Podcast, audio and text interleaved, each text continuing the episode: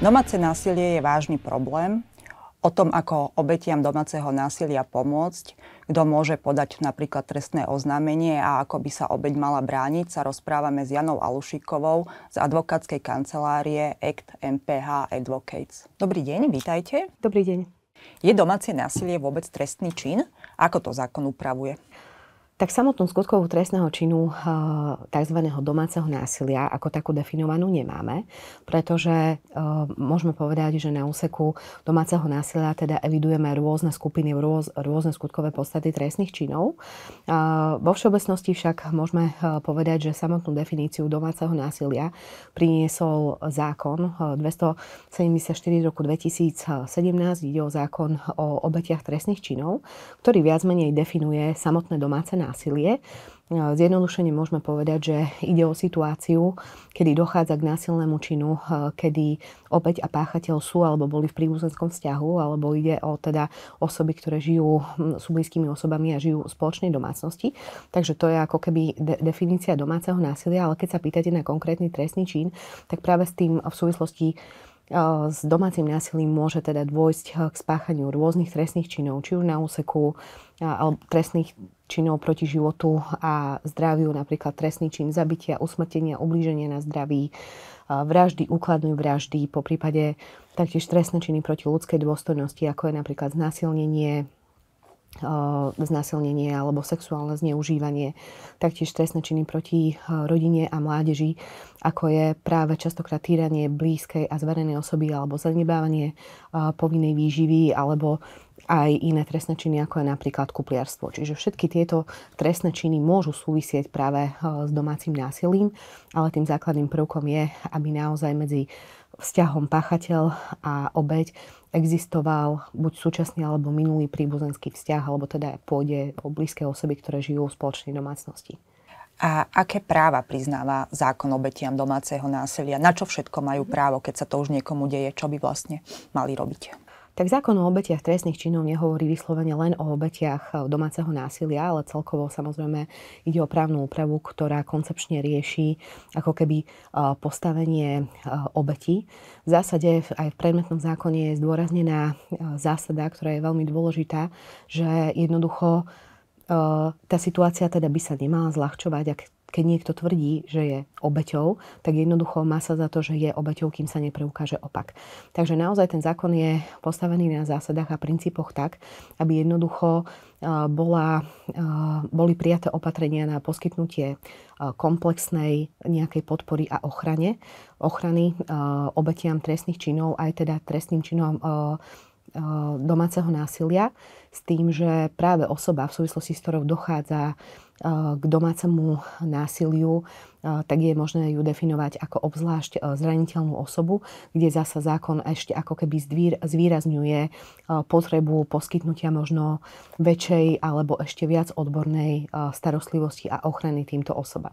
Takže keď sa pýtate na nejaké konkrétne, na konkrétne veci, tak viac menej ráta sa s tým, že pravdepodobne tým prvým kontaktom alebo orgánom môže byť práve policajt, takže už sa e, samotnej tejto osobe ukladá povinnosť poskytnúť jej všeobecnú odbornú pomoc, ale samozrejme zákon rozlišuje aj e, odbornú pomoc práve tej obzvlášť zraniteľnej osobe kedy tá všeobecná odborná pomoc vlastne obsahuje to, že táto osoba by mala byť dôkladne poučená o, napríklad o tom, že aká pomoc, či už právna alebo psychologická, je môže byť poskytnutá, akou formou je možné podať trestné oznámenie, ako bude trestné konanie prebiehať, aké sú tam možnosti, aké, ako je možné zabezpečiť náhradu trov, že do úvahy prichádza napríklad nárok na odškodnenie v rámci práve tej, nie všeobecnej, ale v rámci tej odbornej pomoci obzvlášť zraniteľnej osoby, tak tam práve ten orgán, ten policajt by mal si už vedieť vyhodnotiť tú situáciu, či naozaj nie je bezprostredne, alebo či nedochádza k ohrozeniu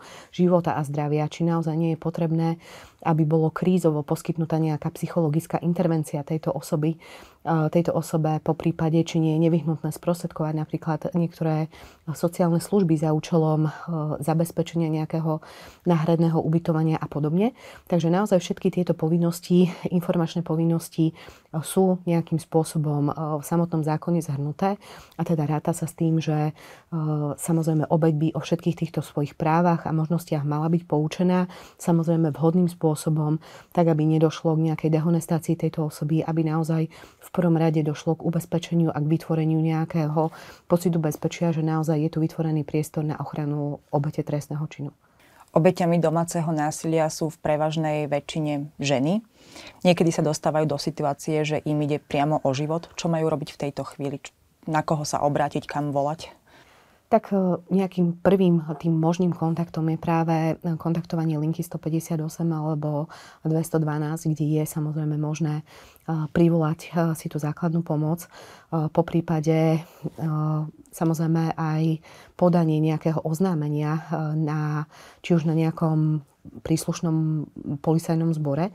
Tam naozaj nie je potrebné rozlišovať alebo dôkladne zvažovať, že kde ten človek sa má konkrétne obrátiť. Naozaj, pokiaľ tá osoba teda nevyužije práve volanie na nejakú takúto telefonickú linku alebo na nejakú krízovú linku, ktorá tiež je schopná potom samozrejme zabezpečiť ten ďalší kontakt, tak v takom prípade má možnosť dostaviť sa na, na akúkoľvek, na akýkoľvek typ eh, orgánu činného trestnom konaní, či už policia alebo prokuratúra a jednoducho tam nejaké základné e, oznámenie podať. Čiže tam sa ráta práve s tým, že orgán činný v trestnom konaní, konkrétne policia, pravdepodobne najčastejšie býva tým prvým e, kontaktom, ku ktorému s obeťou trestného činu dochádza. Ale samozrejme do úvahy prichádza aj práve platí zásada, že trestné oznámenie nemusí podávať samotná obe trestného činu. Čiže ktokoľvek je oprávnený na podanie trestného oznámenia a preto teda závisí aj možno od vnímavosti okolia, nakoľko nejakú podporu tej osobe jednoducho dajú a možno to oznámenie podajú, podajú na miesto nej tak, aby jednoducho k vytvoreniu nejakého priestoru na ochranu tejto osoby došlo. Aký je postup, ak sa napríklad táto týraná žena obráti na policiu? Žiada policia nejaké dôkazy, prípadne môže so sebou priniesť svetkov? Ako to vlastne celé funguje? Samozrejme, tá osoba môže priniesť, e, môže priniesť e, doklady, môže priniesť lekárske správy, napríklad z nejakých ošetrení, môže priniesť svetkov, ale na druhej strane zároveň platí, že orgán činov v trestnom konaní by nemali traumatizovať túto osobu a teda ten proces by nemal byť natoľko formálny, že jednoducho dôjde ako keby e, k nejakému formálnemu procesu a k trvaniu na tom, aby jednoducho tá obeď e, pracne preukazovala, že je obeď. Orgán činný v trestnom konaní je povinný samozrejme to podanie nejakým spôsobom vyhodnotiť. Logicky musí samozrejme sa dostať k tým pôvodným informáciám, čiže aj to podanie oznámenia by malo obsahovať opis rozhodujúcich skutočností, akým spôsobom došlo práve k násiliu, či ide o opakujúcu sa situáciu, aby naozaj vlastne ten orgán činný v trestnom konaní bol schopný to konanie zahájiť, ale na druhej strane samozrejme vhodným spôsobom tak, aby tá obeď nebola traumatizovaná alebo aby nenadobudla pocit, že v konečnom dôsledku práve možno ten výsledok je nejakým neuchopiteľným cieľom a že nebude schopná práve tie skutočnosti preukázať. Takže mám za to, že práve ten spôsob komunikácie s obeťou je veľmi rozhodujúci, je dôležitý a viac menej o organičnom trestnom konaní by sa už potom samotným e, oznámením aj bez toho, aby priniesla nejaké dôležité a nejaké rukolapné dôkazy táto obeď, tak mali by sa takýmto podaním zaoberať. Kde a ako sa podáva trestné oznámenie, keď sa obeď rozhodne, že v podstate chce toho páchateľa nejako riešiť, oznámiť, čo robí? Tak v prvom rade e, nie je to úplne e, teda rozhodujúce, na akom príslušnom orgáne, na ktorej polícii jednoducho to oznámenie bude podané. Čiže naozaj je to možné podať na polícii alebo taktiež prokuratúre. Tieto orgány činom v trestnom konaní si následne môžu medzi sebou tieto oznámenia postúpiť. Je možné samozrejme trestné oznámenie podať písomne, ale taktiež ústne do zápisnice, po prípade aj elektronickými prostriedkami so zaručeným podpisom, ak by ten zaručený podpis chýbal, alebo bolo by to podané len nejak obyčajným e-mailom alebo telegraficky, tak v takom prípade je samozrejme potrebné to podanie doplniť, ale v zásade platí, že trestné oznámenie je možné podať písomne alebo aj ústne do zápisnice, tak toto častokrát pre osoby býva jednoduchšie a jednoducho už v takom prípade sú očeteká povinné sa týmto trestným oznámením zaoberať. Čo môže robiť obeď, ak sa rozhodne, že teda oznámi páchateľa na policii, prípadne chce podať trestné oznámenie a policia alebo prokuratúra ju odmietnú s tým, že nemá dôkazy, toto sa nestalo. Tak ono v zásade Myslím si, že k takémuto postupu by jednoducho nemalo dochádzať. Ak by teda naozaj dochádzalo, tak uh, odporúčam opakovanie to trestné oznámenie podať, možno ho podať na nejakom inom príslušnom orgáne. Zároveň do úvahy uh, taktiež potom následne uh, prichádza preskúmanie postupu policajta vyšetrovateľa, či teda postupoval správne a teda po prípade domáhať sa prešetrenia a preverenia zákonnosti takéhoto postupu. Môže týranú osobu v trestnom konaní niekto zastupovať, či musí to absolvovať úplne celé sama? Ako v podstate takéto trestné konanie v tomto prípade prebieha? Čo sa deje? Samozrejme, tá, prá, e, tá právna pomoc do úvahy prichádza častokrát je aj e, jednoducho veľmi potrebná, keďže e, oba trestného činu by mala byť ubezpečená, že jednoducho nie je na zvládnutie celého procesu jednoducho sama. Aj v tejto súvislosti by mala byť obe trestného činu poučená o možnosti, taktiež o možnosti využitia Centra právnej pomoci a, a príslušných orgánov na to, aby jednoducho boli, bola aj takáto pomoc v súvislosti aj s právnym poradenstvom jednoducho poskytnutá. Aký je postup v súdu, keď sa už toto všetko dostane na súd a prebieha nejaký proces? E, tak samozrejme pred e, tým súdnym konaním prebieha ešte e, proces, kedy vlastne musia orgány činné v trestnom konaní, teda konkrétne policajti, teda pripraviť spis na to, aby potom bola podaná prokurátorom obžaloba voči konkrétnemu páchateľovi. Až po podaní obžaloby začína tzv. súdna fáza toho trestného konania Zároveň častokrát aj, aj v rámci toho trestného konania by osoba mala byť poučená o možnosti uplatnenia aj nároku na náhradu škody.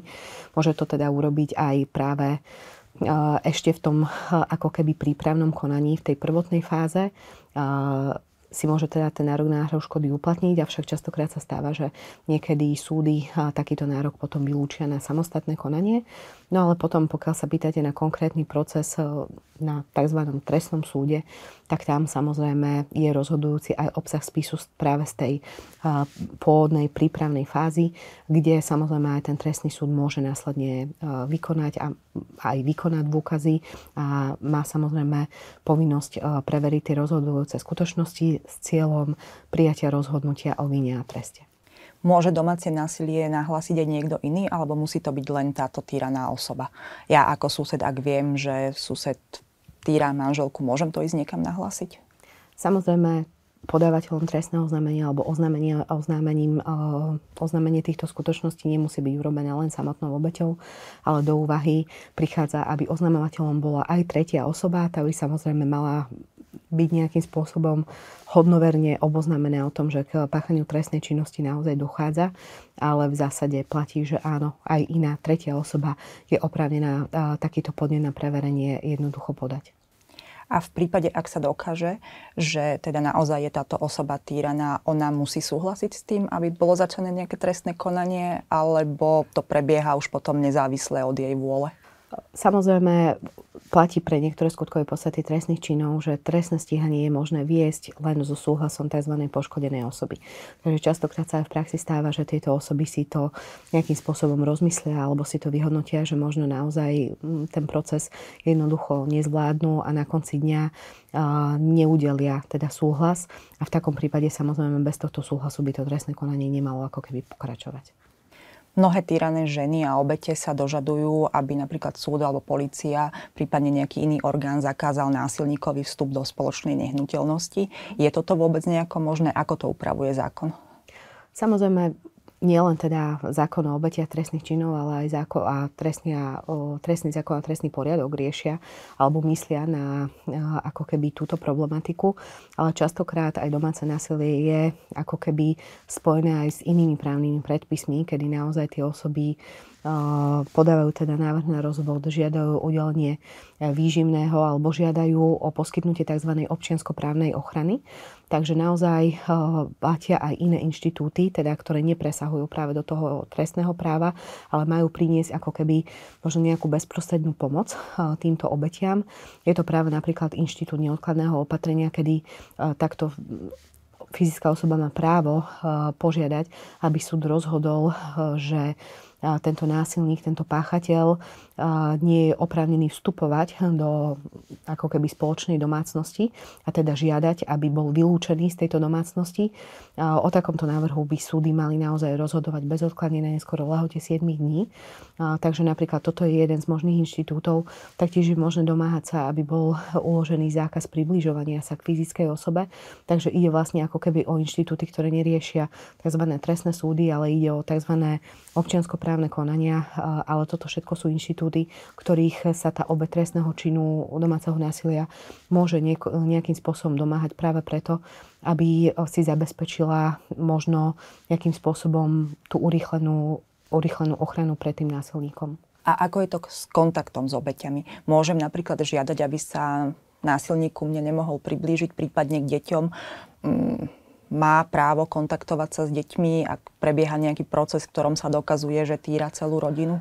tak samozrejme tam už potom do úvahy, áno, je aj možné žiadať, aby teda bol zamedzený prístup teda aj napríklad tej tyranej ženy a páchateľa, aby teda naozaj bolo uložený zákaz priblíženia sa.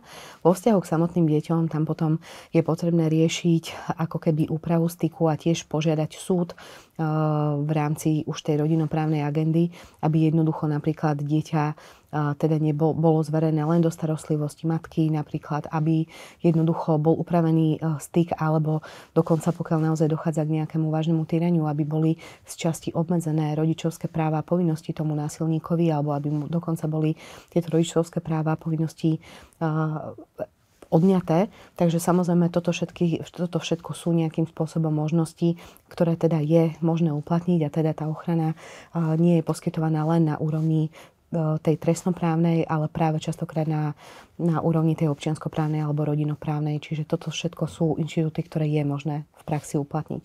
Aké tresty hrozia páchateľom, ak už je teda odsúdený za domáce násilie? Tak ono závisí od toho, akú konkrétnu skutkovú podstatu trestného činu ten páchateľ spáchal. Lebo ako som povedala hneď v úvode, tie trestné činy aj na úseku domáceho násilia môžu byť rôzne. Samozrejme, skutková podstata trestného činu za vraždu alebo trest za vraždu je iný ako trest v prípade napríklad násilnenia alebo zanedbávania povinnej výživy alebo týrania blízkej a zverejnej osoby. Čiže ono sa paušalizovanie nedá nejakým spôsobom určiť, k akému trestu jednoducho dôjde. Samozrejme aj v prípade takýchto trestných činov do úvahy prichádza zohľadnenie priťažujúcich a polahčujúcich okolností. Taktiež závisí, či ide teda už osobu, ktorá bola predtým odsúd, právoplatne odsúdená za napríklad inú trestnú činnosť. Čiže ono nie je možné určite všeobecne určiť, že jednoducho ten trest bude presne taký a taký. Avšak na druhej strane aj v súvislosti s domácim násilím teda do úvahy určite prichádza aj uloženie trestu odňatia slobody nepodmienečne, teda aby teda nedochádzalo k nepodmienečnému odkladu, ale aby naozaj jednoducho ten páchateľ trestného činu v konečnom dôsledku nastúpil do výkonu trestu. A čo sa deje v prípade, ak ho súd neodsúdi? Ako sa dá zabezpečiť, aby sa znova toto celé všetko neopakovalo, netýral ďalej ženu deti? Tak ono častokrát platí, že pokiaľ jednoducho tá obeď neurobi nejaké opatrenia, tak častokrát sa to uh, násilie nejakým spôsobom ostupňuje. Tam už potom do úvahy prichádza naozaj možno uplatnenie alebo kombinácia tých viacerých inštitútov aj na úseku uh, občianskoprávnej, teda napríklad, aby jednoducho bol teda zákaz priblíženia sa k osobe a podobne. Samozrejme, nikdy nikto z nás nevie, bohužiaľ, teda garantovať, že všetky tieto také možné zásahy, zá, e, zákazy budú tým samotným páchateľom, násilníkom rešpektované, ale určite má zmysel minimálne urobiť potom pre tú možnú ochranu čo možno naviac, najviac a teda aj v prípade nejakého pocitu ohrozenia e, žiadať o privolanie hliadky a o jednoducho zásah e, policie. A aké možnosti má žena, ktorá teda už to nevie nejako inak riešiť, chce sa odsťahovať, rada by išla napríklad do azylového domu a tam ju nechcú prijať. Je povinnosť zobrať takúto ženu, ak sa tam postaví, že teda má záujem tam byť? Tak samozrejme, v účelom aj tej novej právnej úpravy alebo zákona o obetiach je vytvoriť priestor a vytvoriť práve podporu aj zo strany týchto subjektov. Práve v súvislosti hm, s pôsobením takýchto organizácií vedie Ministerstvo spravodlivosti aj zoznam tzv. akreditovaných subjektov. Čiže naozaj mali by to byť subjekty, ktoré bezdôvodne ako keby tú pomoc jednoducho nejakým spôsobom neodoprú a aby teda naozaj k tejto situácii nedochádzalo, respektíve ak by to napríklad tie kapacitné možnosti neumožňovali, aby samozrejme sa vytváral a hľadal iný priestor na poskytnutie ochrany, ochrany tej konkrétnej obete.